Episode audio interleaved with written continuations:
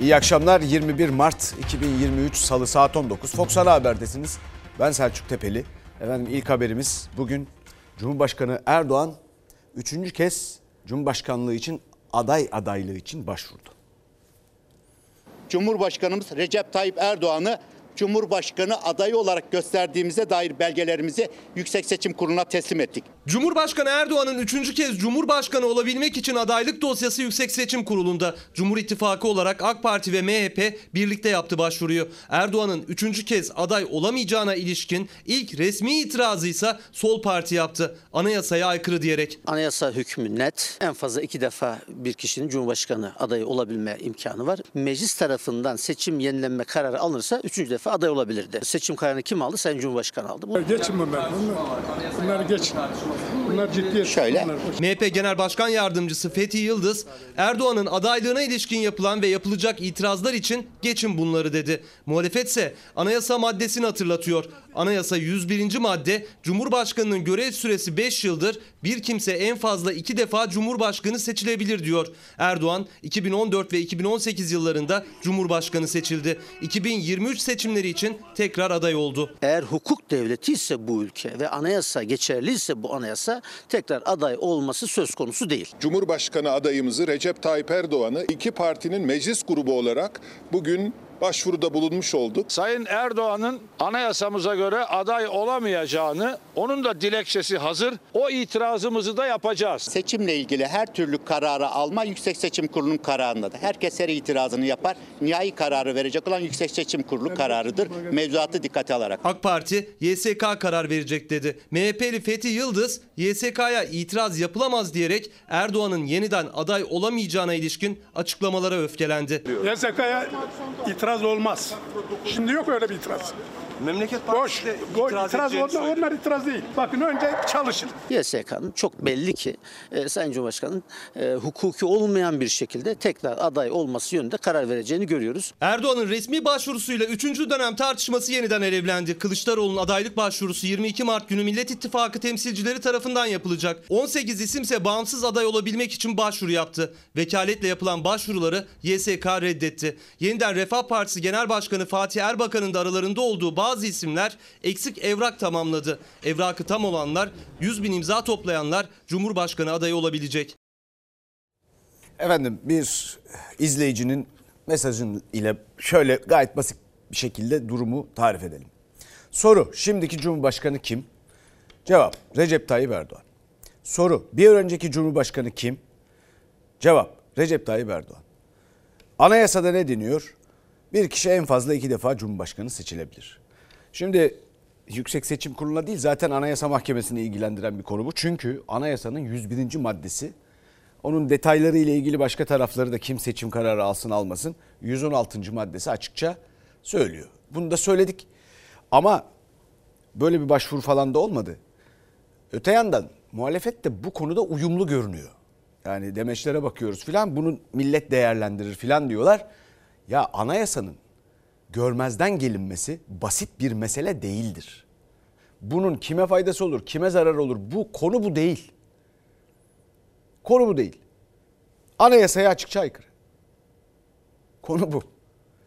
Efendim şimdi bugün çok ilginç, çok acayip haberler var arka arkaya. Şimdi siz de izleyeceksiniz, dinleyeceksiniz. Dün çok konuşulan e, bir video vardı. Kemal Kılıçdaroğlu'nun videosu sosyal medyada pay- paylaştı bu videoyu. Millet İttifakı'nın Cumhurbaşkanı adayı biliyorsunuz. Ve orada ilginç şeyler söyledi. Tabii burada çok tartışılan şey bu arkasındaki e, mutfak e, idi. Onun da detayları ilginç. Haberden sonra bakarız. İstikrarı getirip emekli olacağım dedi. birleşe birleşe kazanacağız. Tayyip Erdoğan'a karşı mı birleşiyoruz? Bu kadar emeği, bu kadar küçük bir hedef için mi harcayacağız? Ülkemizi rayına sokacağız. Finansal ve demokratik istikrarı getireceğiz. Sonrasında da torunlarımla ilgilenmek üzere emekli olacağım. Bu kadar basit. Millet İttifakı'nın Cumhurbaşkanı adayı Kemal Kılıçdaroğlu Türkiye'ye dair hedefini ve sonrasındaki emeklilik düşünü açıkladı. Birleşe birleşe kazanacağız diyerek. Türk'ü, Kürdü, Sunnisi, Alevisi, başı açığı, başı kapalısı, solcusu, sağcısı bu müşterekte birleşmeli. Ben bunun için Millet İttifakı'nın adayı seçildim. beraberlik, ortak Cumhurbaşkanı adayı konusunda ne kadar geniş bir destek kümesi sağlarsa bizim birinci turda açık ara kazanmamız o kadar kolaylaşır. Millet İttifakı içinde 6 parti yer alıyor ama Kemal Kılıçdaroğlu da diğer liderler de desteği genişletme çabasını sürdürüyor. Kılıçdaroğlu evinin mutfağından seslendi. Saray iktidarı ve onunla yola çıkanlar kadınların en temel haklarını birkaç oy için pazarlık meselesi yapmaya hazır olduklarını gösterdiler. Oradaki hedef başı kapalı genç muhafazakar kadınlardır. Bu genç kadınları ezmek istiyorlar. Muhafazakarlar için endişeye mahal yok. Biz varız. Birlikte başaracağız. Kendi içinde rekabeti iyi çalıştıran bir ülke dünyayla da daha iyi yarışır. Ben onarıcı, telafi edici, birleştirici, kucaklayıcı liderlik yapıp asıl geleceğin yeni nesil liderlerine ortamı hazırlayacak kişiyim. Millet İttifakı olarak önce toplumu güçlendireceğiz. Devleti toparlayacağız. Açık yaraları kapatacağız. Bunu da ancak gelecekle ilgili bireysel siyasi emelleri olmayan bir lider yapabilir. Benim genlerimde bir başkasına hakaret etmek yok. Bana oy vermeyenler veya karşı siyasi görüşte olanlara bir tek benim olumsuz mesajım, tweetim olmadı arkadaşlar. Onun için sizlerin neslinin bundan sonra kavgasız, gürültüsüz, daha iyi eğitime, daha iyi şartlara ulaşmak için bu birliklerinizi kuracağınıza çok ümitkarım. Millet İttifakı seçimi kazanırsa Cumhurbaşkanı yardımcısı olacak Mansur Yavaş gençlere seslendi. Birliktelik vurgusuyla Deva Partisi lideri Ali Babacan da Millet İttifakı dışındaki partilere Demokrasinin çok açık ara galip gelmesi gerekiyor. Bunun bilinciyle siyasi partilerin hareket etmesini ben çok kıymetli buluyorum. Efendim bu mutfak çok konuşuldu dün. En çok konuşulan da e, havalı kızartma makine fritöz. En çok konuşulan da o. Yani çok pahalı bir şey değil. Ucuzu pahalısı da var da. Hani neden o kadar konuşuldu? Ee, işte servetiyle ilgili sorular soruldu e, Kemal Kılıçdaroğlu'nun. Fakat bu kadar konuşulması yani bir de şu limon yok mu? Yarım limon. Bu kadar konuşulması bana şunu söylüyor. Cumhurbaşkanı Erdoğan'ın biliyorsunuz winner ekose ceketleri ve gömlekleri var. Şimdi bu mutfakta sanki onu dengeleyen bir şeymiş gibi bir intiba yarattı. Onu görebiliyoruz. E, şimdi yeniden Refah Partisi'nin Cumhurbaşkanı Cum- Cumhurbaşkanı Erdoğan'a söyledikleri var. Biliyorsunuz bir ittifaka gireceklerdi Cumhur İttifakı'na fakat olmadı. E, ondan sonra da hesaplar herhalde değişti, bozuldu neyse. Yeniden Refah Partisi Genel Başkan e, Yardımcısı Doğan Aydal diyor ki illa Tayyip Bey'e seçim kazandırmak zorunda değiliz. 14 Mayıs pazar günü yapılacak olan milletvekili seçimlerine herhangi bir ittifaka dahil olmadan müstakil olarak girme kararı almış bulunuyoruz.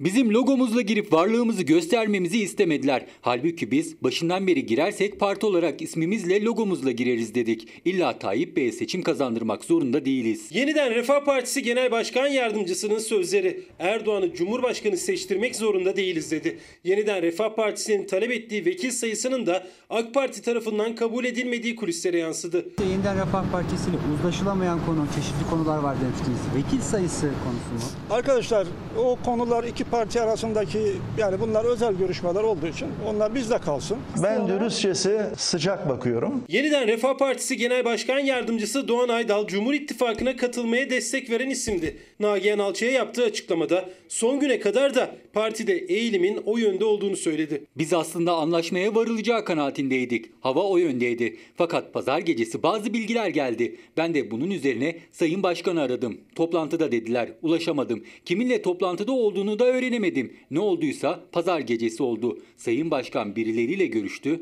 ve iş bozuldu. Kendileri böyle bir karar aldı. Dolayısıyla bu açıklandıktan sonra o süreç kendi içerisinde kapanmış oldu. Fatih Erbakan'ın Cumhurbaşkanı yardımcılığıyla birlikte AK Parti listesinden 20'ye yakın milletvekilliği talep ettiği iddia edildi. Yeniden Refah Partisi'nin kendi logosuyla Cumhur İttifakı içinde yer almak istediği. Biz yeniden refah başta olmak üzere Pazarlıksız olarak Sayın Cumhurbaşkanımıza destek vereceklerine yürekten inanıyoruz. Zannediyorum onlar bizi %1,5-2'lik bir parti olarak görüp 3-5 milletvekili teklif etmiş olabilirler. İlla Tayyip Bey'e seçim kazandırmak zorunda değiliz. Biz güçlü bir partiyiz. İdeallerimiz, amaçlarımız var. Hüdapar Genel Başkanı'nı hem Beştepe'de hem AK Parti Genel Merkezi'nde kabul eden Erdoğan'ın yeniden Refah Partisi Genel Başkanı Fatih Erbakan'ı ziyaret etmemesi ya da bir görüşme yapmaması bu kararlarda önemli mi bilinmiyor. Yeniden Refah Partisi'nin Cumhur İttifakı içinde yer alması, Erdoğan'ın adaylığını desteklemesi AK Parti için kritik önemdeydi ama iki parti anlaşamadı. Hüdapar'ın Cumhur İttifakı'na nasıl katılacağı, kaç vekille yer alacağıysa henüz netleşmedi. Efendim şimdi zor zamanlar geçirdiğimiz için bilhassa ekonomide ama bu ekonomideki sorunların tamamı siyaset kaynaklı. Türkiye'de siyasette bir problem olduğu için öyle. Hepimiz siyasetle her an ilgilenmek zorunda hissediyoruz kendimizi. Öyle bir mesele var. Şimdi bakıyorum böyle ağlayanlar falan filan. Woody çok güzel bir sözü var. Diyor ki siyaset kadar geçici bir şey yoktur. Peki asıl olan ne? Mühim olan ne? Şöyle bir cevap veriyor. Hepsi bu mu? Yoksa daha fazlası var mı? En çok cevabını merak ettiğim soru bu diyor. Biz tabii bu tartışmalardan kurtulamıyoruz. Çünkü siyaset iliklerimize kadar işledi falan filan çok da sıkıcı oluyor yani böyle giderek böyle olunca. Ee, ama tartışmaların içinde renkli şeyler de var. Ona da geleceğim birazdan. Çok ilginç. Cumhurbaşkanlığı hükümet sistemini yahu bu yarım yamalak ya içinde bir sürü eksik var. Efendim sorun yaratacak derken dinlemeyenler yani iktidar kanadı şimdi Millet İttifakı'nın kendi iktidar tasarımı içinde işte bir takım planlar yapıyorlar ya mesela Cumhurbaşkanlığı yardımcılığı falan. Bunlara itiraz ediyorlar neymiş çok absürtmüş, olmazmış, tuhafmış, şuymuş buymuş. E günaydın, günaydın. Böyle tasarlandı bu işte. Bu ülke bu hale nasıl geldi zannediyorsunuz? Ha tabii bu nasıl geldi derken işte şimdi asıl oraya geldik. Ekonomiye. Efendim e, Mehmet Şimşek'le görüştü Cumhurbaşkanı Erdoğan. Ona ekonomiyi e, düzeltmek üzere herhalde bir e, olanak sunmak istedi. Ve bir teklifte bulundu. Ekonominin başına geç teklifini ise Mehmet Şimşek reddetti. Mehmet Bey Cumhurbaşkanımızla görüştü. Sizler şunu merak ediyorsunuz. Aday olacak mı diye. Mehmet Şimşek Bey aktif siyaseti düşünmüyor. Gemi karaya oturdu. Şimdi ona kimse bilmek istemez. Türkiye seçime giderken hayat pahalılığı, enflasyon seçmenin de ilk gündem maddelerinden biriyken Cumhurbaşkanı Erdoğan eski Maliye Bakanı Mehmet Şimşek'e siyasete dönme teklifi yaptı. Mehmet Şimşek kabul etmedi. Kendi alanıma giren her konuda istenen katkıları vermeye her zaman hazırım. Ancak yurt dışında finans kuruluşlarındaki işlerim nedeniyle aktif siyasete girmeyi düşünmüyorum. A şahsı gitmiş, B şahsı gelmiş, B şahsı gitmiş, C şahsı gelmiş. Hiçbir şey fark etmez. Fark etmedi de nitekim. Hiçbir şey değiştirmiş son 5 yıldır. AK Parti'de uzun yıllar ekonominin dümeninde oturan isimler bir bir partiden ayrıldı. Mehmet Şimşek de onlardan birisi. 2018 Cumhurbaşkanlığı seçimi sonrası kabinede yer alamayınca görevi Berat Albayrak'a devretmişti. Çok değerli bir kardeşimize, değerli bakanımıza bu görevi de huzur içerisinde devrediyorum. İnanıyorum ki burada da çok önemli başarılar elde edecekler. Dolar 10 lira olacak ya 15 lira olacak ya 6 liradan 7 liradan toplayalım dolarları. Ha 10-15'e satarız. Dolar düştü 5 liraya. Cumhurbaşkanlığı hükümet sistemine geçişle birlikte enflasyon ve kur artışlarıyla ekonominin dümenindeki isimler de hep çok tartışıldı.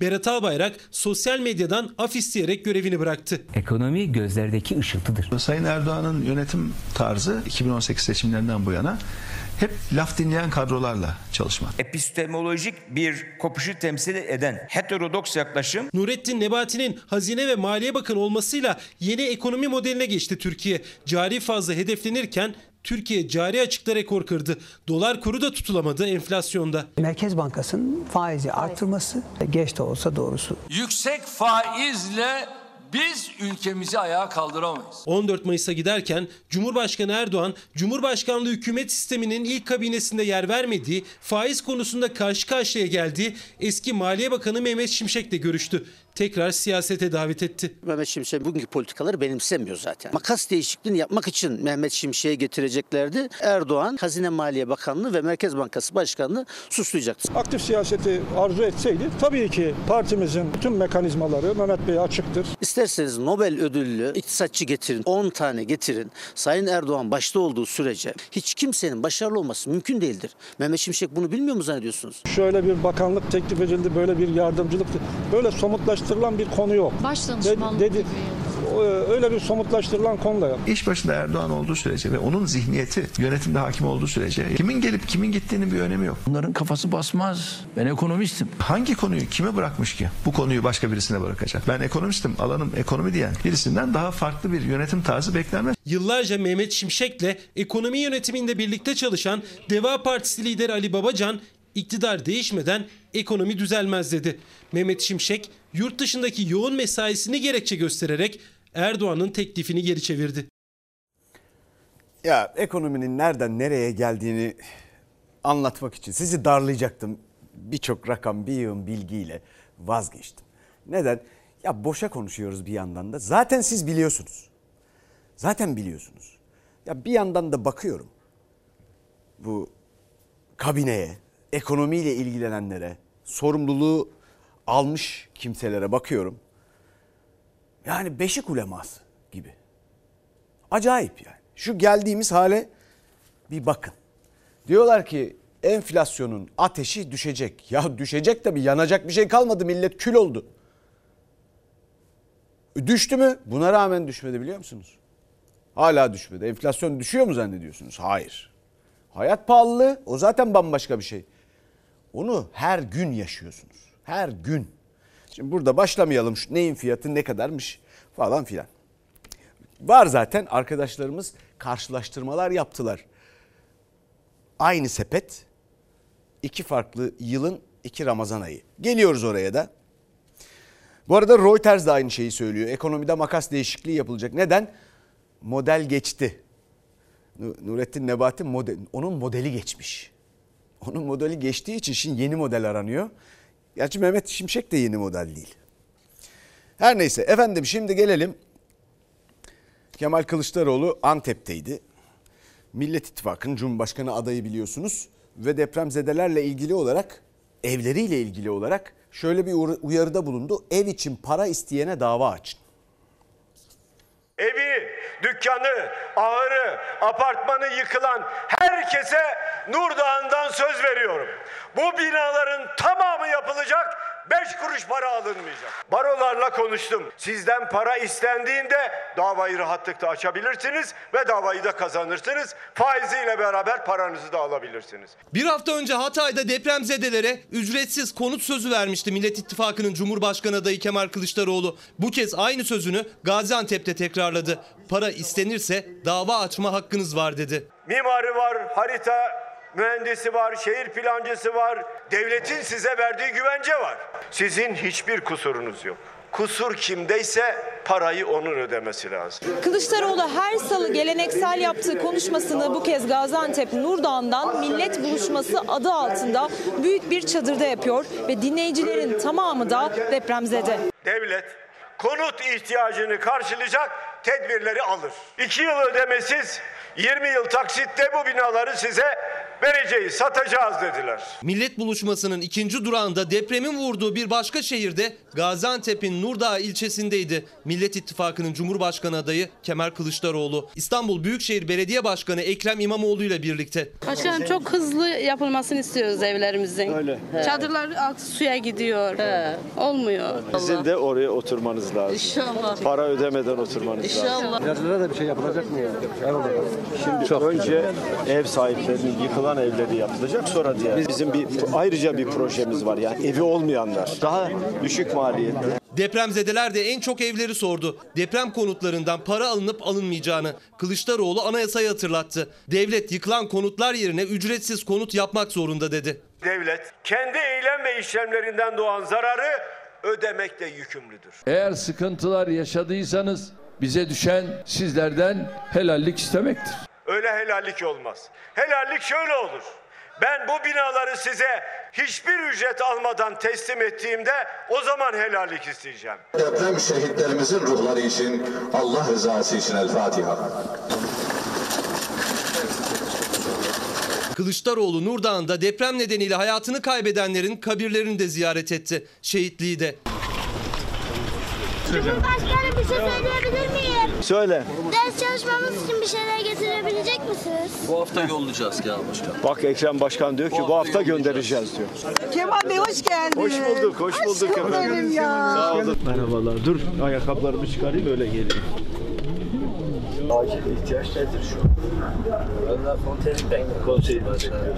Çadırlarda kalan depremzedelerle de bir araya geldi Millet İttifakı'nın Cumhurbaşkanı adayı. Depremzedelerin taleplerini, ihtiyaçlarını not etti. Birlik ve beraberlik mesajlarıyla ayrıldı kentten. Beraber aynı şarkıları, türküleri söylemenin yolunu, yordamını bulmak zorundayız. Saraylarda gözüm yok. Sizler gibi yaşamak istiyorum. Bireysel olarak hiçbir idealim yok. Bu ev meselesi sadece deprem bölgesinde değil sonra proje ben, benzer bir biçimde geliştirilerek Türkiye'nin her yerinde kentsel dönüşümde muhakkak insanları masrafa sokmadan evlerini dönüştürmelerini sağlamak lazım. Bunu sürekli tekrar edeceğim çünkü şu anda bu memleketin en önemli meselesi budur. Budur. Herkes çare arıyor fakat bulamıyor. Yol ve yön gösterilmesi lazım ve ciddi bir politikayla dürüstçe uygulandığında bu yapılabilir. Bu yapılabilir. İktidar muhalefeti uğraşsın. İşleri bu yahu. Efendim şimdi gelelim seçmen listelerine. Seçmen listeleri askıda biliyorsunuz. Deprem bölgesindeki listelerdeyse yaşamını yitirenlerin isimleri de var. Hayatta değil ama seçmen listesinde. Düşmeyen açık baş bakamam yani çünkü zaten yeteri kadar yaralanmışız yani bunları gördüğüm zaman üzülüyorum. Her gün gördüğüm insanlar. Ben onlarla beraber büyüdüğüm için çok kahroluyorum. Her gün gördüğü ve birlikte büyüdüğü mahallede yaşayanlar artık yok ama isimleri eline yeni ulaşan seçmen listesinde yazılı. Muhtar Nihat Derviş okuyamadı isimleri. Acıdan düğüm olan boğazı izin vermedi. Hatay'da depremde yaşamını yitirenler seçmen listesinde kayıtlı. Çünkü bir kısmı ölüm belgesi alınmadan defnedildi. Acil alacele gittiler gömdüler ceset torbasıyla. Şehadetleri bile yapılmadı. 3960 seçmenim vardı geçen dönemde. Şimdi 2900. Ne sayı söyleyeceksiniz? Onun için bakmak istemiyorum. Defne Elektrik Mahallesi'ne seçmen listeleri geldi. Mahalle muhtarı Nihat Derviş o listeleri aldı ama askıya asacağı muhtarlık binası yok. O yüzden de bir konteynerin içerisindeki seçmen listesini kontrol ediyor. Ancak seçmen listesinde depremde hayatını kaybetmiş olanların da isimleri yer alıyor. Tamam gidin gömün dediler. Bunları da ölüm belgelerini almadılar. Şu anda benim listemde yaklaşık 20 tane daha. Gidiyoruz işte nüfustan düşürmek için. Bakalım ne zaman bitecek bu? Kolay değil. Hiç kolay değil. Yine devletimiz çok kuvvetli. Devletimiz diyorum. Devletimiz. Askıya çıkan seçmen listeleri 2 Nisan'a kadar güncellenebilecek. Hatay Elektrik Mahallesi muhtarı Nihat Derviş de elinde liste, karşısında bir enkaz yığını, gözünde yaşla seçim günü için çalışmak zorunda. Seçmen listesi önünüze geldiğinde Evet. kaç kişi eksilmiş gördünüz? Bine yakın. İnsan bine yakın. Seçmen değil. Vefat eden seçmenler 400-410 tane şu anda görevde yok. Sadece bu mahallede. Tabii. Yüzlerce kayıp, bir o kadar da kaydını başka illere aldıran var. Mahalle artık boş. Kimse kalmadı. Hayır hepsi gelecek. Benim mahalle hepsi gelecek. Bu büyük acıyla muhtar derviş hataları düzeltmeye çalışıyor. Listeleri güncellemeye, hayatını kaybeden seçmenlerin yerine oy kullanılmamasını sağlamaya çabalıyor. Araç da kaldıracağız, şey de kaldıracağız ama bu insanları hem görmek için hem de sandığa götürmek, yani o haklarını korumak için. Yapacağız elimizden geleni. Bu unutulabilecek bir acı değil. Değil. Efendim şimdi bir izleyicimiz şöyle bir soru sormuş. Selçuk abi bizim ailede yabancı bir kişi kayıtlı. Bunları nasıl çıkarabiliriz? Şimdi tam o haber geldi. Evdeki yabancı listede seçmen.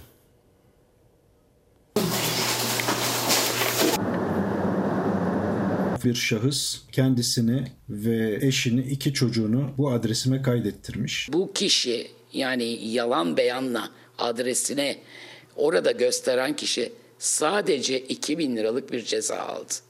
Ne yazık ki şu anda da seçimlerde bizim mahallemizde seçmen olarak gözüküyor. Fox Haber'in ortaya çıkardığı evdeki yabancı skandalında ev sahibinin şikayetçi olduğu o yabancı bu kez seçmen listesinde. Liste güncellenmezse o adreste oturanlar gibi o yabancı da oy kullanabilecek. Daireme haciz memurlarının geldiğini büyük bir panik içinde öğrendim. İstanbul Kadıköy'deki bu binanın bir dairesinde ikisi çocuk dört yabancı kişinin kaydı çıkmıştı. Bankalara adres olarak bu daireyi gösterdiler. On binlerce liralık borç tebligatı tüm resmi evrak bu adrese geldi. Şimdi ise burada yaşamamalarına rağmen bu yabancı kişilerden biri seçmen listesinde gözüküyor. İcranın eve müdahale etme aşamasında e, muhtarlığımıza haber verilince mal sahibini uyardık ve kendisi suç duyurusunda bulundu. Suç duyurusunda da bulunuldu. Evdeki yabancıya adresini yanlış beyan ettiği için 2673 lira ceza kesildi. Askıya çıkan seçmen listelerinde ise yine o evin bir ferdi gibi seçmen olarak gözüküyor. Evdeki yabancı skandalı seçmen listesindeki yabancı skandalına dönüşüyor. Çünkü o kişi tek de değil. Pakistan uyruklu kişiler var. E, Türk vatandaşlığı almışlar. Yalnız apartmanda bu kişilerin yaşanmadığı bilgisi geldi. Seçmen listesinde yer almışlar. Muhtarlar, apartman sakinleri seçmen listelerinin kontrolü için herkesi uyarıyor. Karşımdaki dairede 3 tane yabancı gözüküyor. Seçmen listesinde gözüküyorlar. Zaten biz o yüzden endişelenip de e, başvurduk. Ve defalarca biz bunu bildirdik apartman olarak. Öyle birileri yaşamıyor burada. Her seçimde aynı muhabbet. Kemal Tahir'in sözüyle ey Türk milleti elden gidiyorsun. Şimdi bu o kadar ilginç bir acayip bir durum ki geçen Ekim'de gördünüz haberini yapmışız filan. Sonra hala takip ediyoruz biz. Pek çok böyle mesaj da var. Evdeki yabancının maceralarına döndü bu iş. Evdeki yabancı şimdi seçmen listesinde. Yarın evdeki yabancı sandık görevlisi. Sonra evdeki yabancı milletvekili adayı filan. Öyle mi olacak? Öyle mi sürecek bu iş? Yüksek Seçim Kurulu bakalım ne yapacak, nasıl derleyip toparlayacak bu işi. Şimdi gideceğiz. Efendim Hatay'da 44. günde enkazda hala cansız bedenler. Enkazlar diyor. Burada bir sürü, bir sürü ceset vardır burada. Bak, buralarda. Buralarda. Enkaz altında daha çok var yani çıkarılmaya. Sokaklarda hiç dokunulmayan enkazlar ve kayıplar. Depremin 44. gününde Hatay'ın bazı mahallelerinde enkazlar ilk günkü gibi duruyor. Kepçe operatörleri hala kazdıkça cansız bedenlere ulaşmaya devam ediyor. İki gün önce yine buradan çıkarttık bir ceset. Daha 14-15 yaşında gençti. Dün şurada yaklaşık 50 yaşındaki 60 yaşındaki bir tane teyzemizin bedeninin e, yarısını bulup çıkardılar. Bu 40 bin 50 bin bir apartman dairesinde kaç kişi yaşıyor onu hesaplayın. Ondan sonra sayıyı sadece Hatay için görürsünüz. Hatay'ın Defne ilçesi Elektrik Mahallesi, Armutlu Mahallesi gibi mahallelerinde enkazlar hala ilk günkü gibi duruyor. Oysa bugün 44. gün. 44 gündür manzara depremin ilk gününden farklı değil. Özellikle de ara sokaklarda. Ana yollar açılmış olsa da ara sokaklardaki enkazlara hala dokunulmadı. Can kaybının 50.096'ya yükseldiği deprem bölgesinde enkazlara dokunulduğu an acı katlanıyor. Yıka yıka gidiyoruz devam. Yıktıkça da cenazeler çıkmaya devam Çıkıyor. Çıkıyor. Yerin altında çıkıyor. Ve hala kayıplarını arayan aileler var. Canını kurtarabilenlerse artık mecbur kaldıkları eşyalarının peşine düştü. Destek de gelmeyince göç ettikleri şehirlerden ihtiyaçlarını karşılamak için yine evlerinin enkazına döndüler. Mersin'deydik ama şu anda çocukların sınavı var. Oğlum Nisan'da sınava girecek. Ankara'da kızım da üniversite sınavına gireceği için almak zorundayım onları. Mecbur. Mecbur yani yeter bekledik o kadar. Burası çok çok ağır hasarlı. Yani gördüğünüz gibi oradan eşya almamız imkansız bir kere. Gelip gelip bakıyoruz işte gidiyoruz. Kaynakçı buluyoruz hani anlaştık kaldırabilirlerse ama hiçbiri sözünde durmuyor. Gelin şu çatıyı kaldırsın.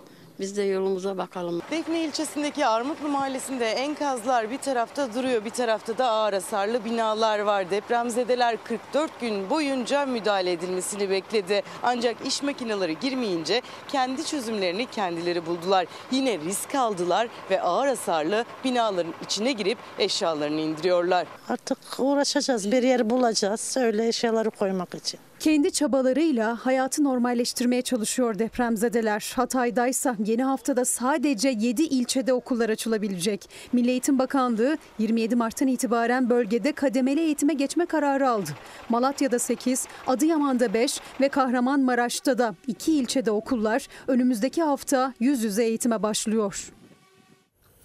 Şimdi Gamze Dondurmacı'ya gideceğiz. Bize Hatay'dan son gelişmeleri aktaracak. Kolay gelsin. Merhaba Gamze.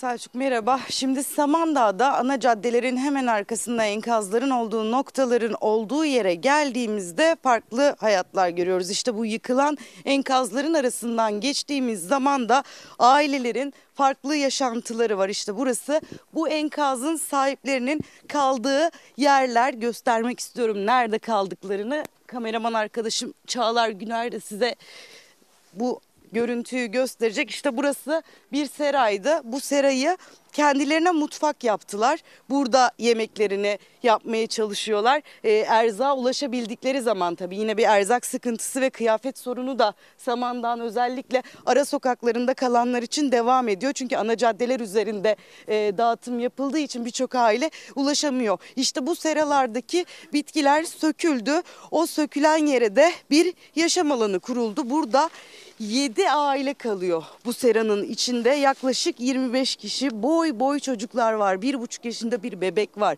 Bu çocuklar, bu gençler, bu aileler burada hayatlarını devam ettirmeye çalışıyorlar. Çadır ihtiyacı bu nedenle hala devam ediyor. Onlar çadır talebinde bulundular ama bu 7 aileye yetecek çadır yanıtını alamadılar. Kendi imkanlarıyla bir duş ve e, tuvalet satın alabildiler. Onu da bugün ileriye kurabildiler.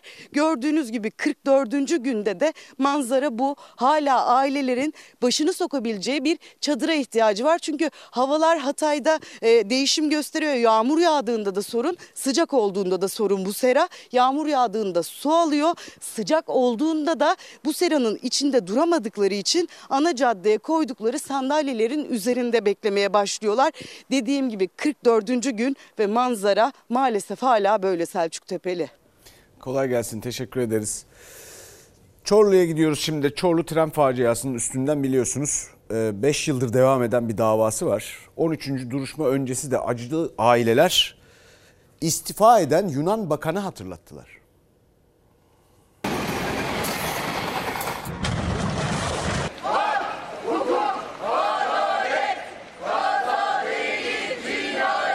Biz mezarlarını sallıyoruz. 5 sene oldu.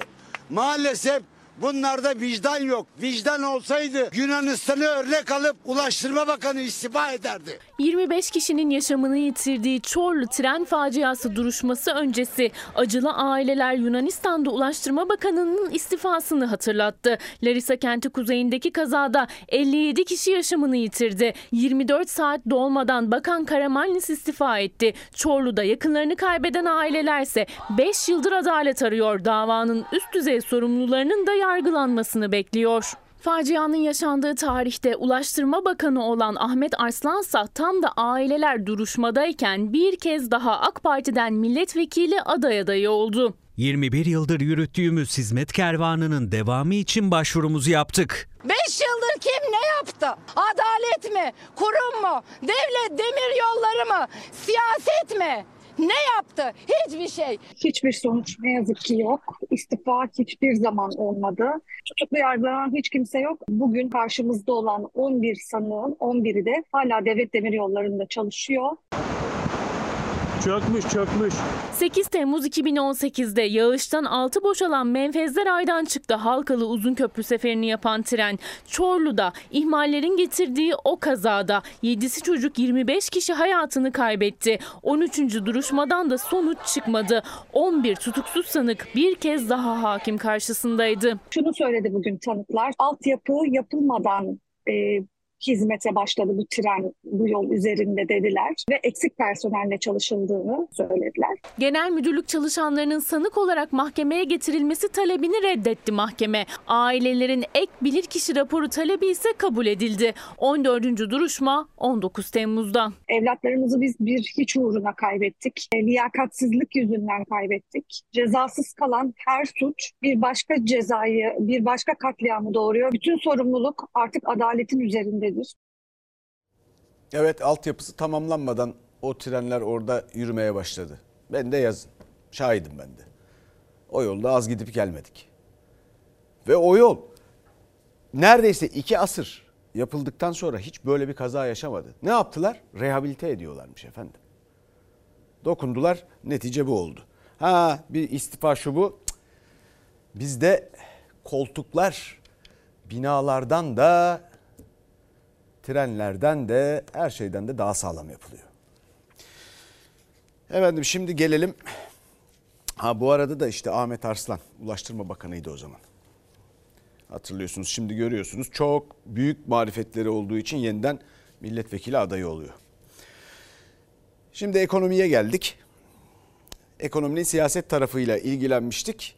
Şimdi sokak, market, çarşı, pazar tarafına bakacağız ve ikisi arasında bağlantılar kuracağız. Devletin bir marketinde kıyma 119 lira, diğerinde 140 lira.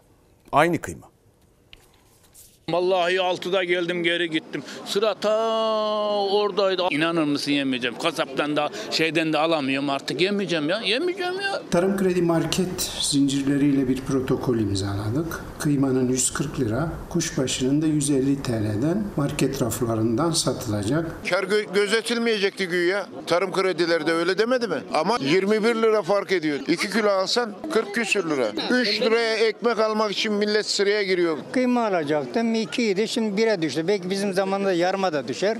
Evimize gideriz. Bir haftada kıymaya kuşbaşına iki kez zam yapan Et Süt Kurumu satışlara 1 kilogram sınırı getirdi. Tarım kredi marketlerinde de Et ve Süt Kurumu'na ait kıyma ve kuşbaşı satılacağı açıklandı. Ama 21 lira zamlı yani devletin bir kurumunda 119 lira olan kıyma devletin diğer marketinde 140 liradan satılacak. Tarım Kredi Market grubu da burada herhangi bir kar amacı gütmüyor. Madem öyle tarım kredinde sattırıyor burada kısalttığı fiyattan versin. Et Süt Kurumu'nda 1 kilogram kıymanın fiyatı 119 liradan 1 kilo kuşbaşının fiyatı 129 liradan satılıyor. Ve yapılan protokolle bundan böyle Et Süt Kurumu'nun et ve kıyması tarım kredi kooperatiflerinde de satılacak. Ancak 21 liralık fiyat farkıyla. Bütün gayretimiz Ramazan ayı boyunca tüketicilerimizin uygun fiyattan et alabilmesini sağlamak. O zanaatte de bu eşek eti mi? Niye orada öyle satılır da burada böyle satılır? Sebep ne? Et Süt Kurumu Genel Müdürü Mustafa Kayhan amaç tüketiciye uygun fiyatlı eti ulaştırmak dedi ama tarım kredi marketlerinde Et Süt Kurumu kıymasının kilosu 140 liradan 1 kilo kuşbaşı 150 liradan satılacak olmasının nedenini açıklamadı. Her ikisi de devletin vatandaşına hizmet etmek istiyorsa orada 119 liraya versin. E bu fahiş bir fiyat, haksızca bir kazanç. Ben sabahleyin kalkıyorum 5, 6, 7 tane market geziyorum. Acaba 5 lira aşağıysa ben onu oradan alayım diye. Bunlar hep aldatmaca. Buraya dar yere sokmuşlar milleti. Araba geliyor. Sabun sabun sabun. Nereye sapsın millet? Ankara Kızılay'da olan Et Süt Kurum satış mağazası Ulus Halindeki eski yerine taşındı. Oturarak sıra bekleyebilen vatandaş şimdi saatlerce ayakta kalmak zorunda bir kilo kıyma için. 21 lira daha pahalı satılacağı açıklanan kıyma ve etse tarım kredi marketlerine henüz gelmedi. Tarım kredi kooperatiflerinde vatandaşlar o etleri bulamamaktan şikayet ediyor. Biz de tarım kredi kooperatiflerinin şubelerini dolaşıyoruz. Bu ikinci şubemiz. Bakalım burada da Et Süt Kurumu'nun ürünleri var mı? Et Süt Kurumu'nun tavukları var burada. Maalesef burada da Et Süt Kurumu'nun ürünlerini bulmak mümkün değil. Başka şubelerde olabileceği söyleniyor. Ben şimdi Tarım Kredi'den geliyorum. Babasına söyledikleri gibi fiyat değil. 400 gram kıyma 78 lira. Gelse de Et Süt Kurumu mağazasında 119 liraya satılan kıymanın yine devlete ait Tarım Kredi Marketi'nde 140 liraya satılacak olmasının nedeni bilinmiyor. Evet. Ekonominin bu hale geleceğini bu modelden bahsettiklerinde öncesinde burada seyredenler hatırlarlar. Söylemedik mi? Ya demedik mi? Model dedikleri şey karanlık bir odada kara kediyi aramak. Dahası odada kedi yok. Ne oldu şimdi? Şu kuyruklara, şu fiyatlara bakın. Siz yaşıyorsunuz şimdi bu enflasyon, gıda enflasyonumuz artmaya devam ediyor. Merkez Bankası bu konuda uyardı bir de. Artmaya devam ediyor. Ya dedik ki çok fazla bir mesele değil Türkiye'nin sorunlarını görmek. O kadar efendim gerçi onlar işte Mehmet Şimşek okumuş çocuk bulalım getirelim yine dediler. Çünkü itiraf gibiydi aslında bu teklif. O da hayır demiş. İtiraf gibiydi. Biz yanlış yaptık çünkü bütün bunlara o da itiraz etmişti. Şimdi hepsini yanlış yaptıklarını itiraf eder gibi Mehmet Şimşek'e tekrar teklifte bulundular. Demek ki söylediklerimizin hepsi doğruymuş. O yüzden dedik ya çok fazla bir şey okumaya yazmaya gerek yok. Pinokyo'yu okuyacaksınız. Mesele o. Pinokyo. Onu da okumadı. Okumazlar ya. Şimdi bakalım. İki Ramazan arasındaki farka. En büyük para birimimiz 200 lira. 200 lirayla hiçbir şey alamıyoruz. Sadece boynumuz bükük çıkıyoruz. Maaşım şu anda eksi bin lira. Yani bir memur maaşıyla artık geçinmek çok zor iki çocukla. Yani daha o alışverişi bile yapamadık o derece. Peynir çok pahalı 200 lira kilosu. Ramazan alışverişi yaptınız mı? Hayır yapamadık çünkü olmuyor yetişmiyor yani alamıyorsun. Özellikle dar gelirli artan gıda fiyatlarına yetişemiyor. Geçen yılla bu yıl arasında iki Ramazan öncesinde büyük fiyat farkı var. Yani sahurumuz var, iftarımız var ayrı ayrı alırdık. Şu anda gerçekten tüketebildiğimiz kadar. Yani 20 liralık zeytin, yarım kilodan daha az peynir. Sebzede meyvede de aynı. 3 tane elma, 2 tane portakal. Eskiden kilo kilo yapılan Ramazan alışverişi artan fiyatlar nedeniyle grama taneye döndü. Fiyatlar geçen yılda yüksekti ama bu yıl çoğu üründe zam %100'ün üstünde. İftar ve sahur sofralarının olmazsa olmazı kahvaltılık ürünler ama Ramazan'ın başlamasıyla birlikte süt ve süt ürünlerine zam geldi. Beyaz peynirin kilosu 75 liradan 90 liraya, taze kaşar peynirinin kilosu 80 liradan 98 liraya, yoğurt yapmak için tercih edilen 5 litrelik çiğ sütün fiyatı da 46 liradan 54 liraya yükseldi. Yine aynı peynircideyiz. Süt ve süt ürünlerindeki bir yıllık artış inanılmaz boyutlarda. Beyaz peynirin kilogram fiyatı bugün ortalama 185 lira, kaşar peynirinin kilosu 180 lira, 5 litrelik çiğ sütün fiyatı ise 105 lira. Bahçeli Evler'de bir marketteyiz. Burada mercimeğin kilosu 30 lira, bulgurun kilosu 17 lira, pirincin kilosu 20 lira, nohutun kilosuysa 36 liradan satılıyor. Gelelim bakliyat fiyatlarına. Bakliyat fiyatları da çok yükseldi. Pirincin kilosu 35 lira, nohutun kilogram fiyatı 54 lira, bulgurun kilosuysa 23 lira. Ramazan alışverişi yaptınız mı? Yok daha yapamadık. Yani her şey pahalı. Geçen yıl 330 gram 6 lira olan Ramazan pidesi de %83 zamlandı. 10 liraya satılacak. Üstelik gramajı da düşürüldü. Pide galiba bu sene alamayacağız. Duydum 10 liraymış, susamlı da 12,5 diyorlar ama ben günlük alamam ki. Pidenin hesabını yapan dar gelirli için kırmızı et Ramazan'da da sofralarda pek yer almayacak gibi. Kıyma bir yılda %133 zamlandı. Kıymanın fiyatı şu an 120 lira, e, kuşbaşı 140 lira oldu. İstanbul Bahçeli Evler'de geçen yıl bu kasapta kıymanın kilogram fiyatı 120 liraydı. Şimdi ise 280 lira. Bütün tavuğun kilogram fiyatı 50 lira, kanadın kilogram fiyatı ise bugün 65 lira. Tavuk baget. Yani geçen sene 25-30 liraya alıyorduk. Şu anda içeride 70 lira. Alamadım. Sadece iki parça but aldım. 550 gram kıyma almışım 162 lira para vermişim. Yarım kilo Ramazan diye. Yetmeyecek ama ne yapalım nefis. Nefisi köreltme. Yani bu kafayla devam ederlerse bakın bu fiyatlar 3 değil 4 basamaklı olur. Bilhassa gıdada. Ette, sütte.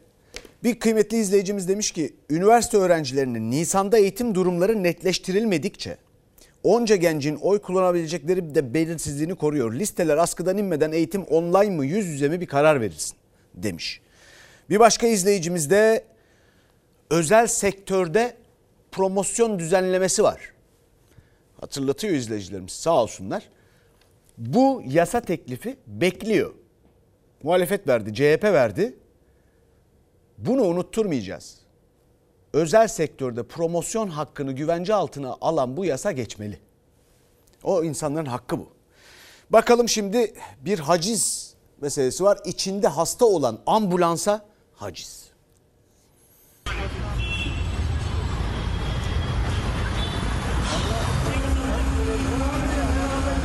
İçinden hastayı çıkarıp 112'ye e, çağırıp onun içine sevk edip aracı alıyorlar. Yapılan şey hukuksuz. Kanser hastasını taşıyan belediyeye ait ambulans, belediyenin önceki dönem kalan borçları yüzünden haciz edildi. Hasta ambulanstan indirildi, ambulans çekiciye yüklendi. Esenyurt Belediyesi'nin biz görevi devraldıktan sonra birikmiş borçlarından dolayı zaman zaman bu olayları yaşıyoruz. Hatta belediyedeki koltuğumuza dahi haciz koymaya çalışmışlardı da ben ondan sonra haciz edemesinler diye kendi paramla e, koltuk satın aldım. E, makam ara- aracımı bu yüzden kullanamıyorum. İstanbul Esenyurt Belediye Başkanı Kemal Deniz Bozkurt 2019'da oturdu başkanlık koltuğuna. AK Partili yönetimden kalan borçlar vardı. Sık sık haciz işlemleriyle karşı karşıya kalıyor. Bu kez belediyenin ambulansı haciz edildi. Üstelik içinde hasta varken. Normalde ambulans kamu hizmetine ait bir e, araç olduğu için hazredilememesi lazım ama maalesef e, polisi arkadaşların bildirmesine rağmen hazrettiler bunu. Haz- Bir de içinde hasta varken yapılıyor. Bu ilginç olan bu. Bir kanser tedavisi gören bir hasta Polisler ambulansı durdurdu. Borç nedeniyle aracın hacizli olduğunu, trafikten men edilmesi gerektiğini söyledi. Hasta indirildi. 112'ye ait bir ambulansa aktarıldı. Esenyurt Belediyesi haciz işlemini kaldırmak için başvuruda bulundu. Müracaatlarımızı yapıyoruz. E, aracımızı geri almaya çalışacağız.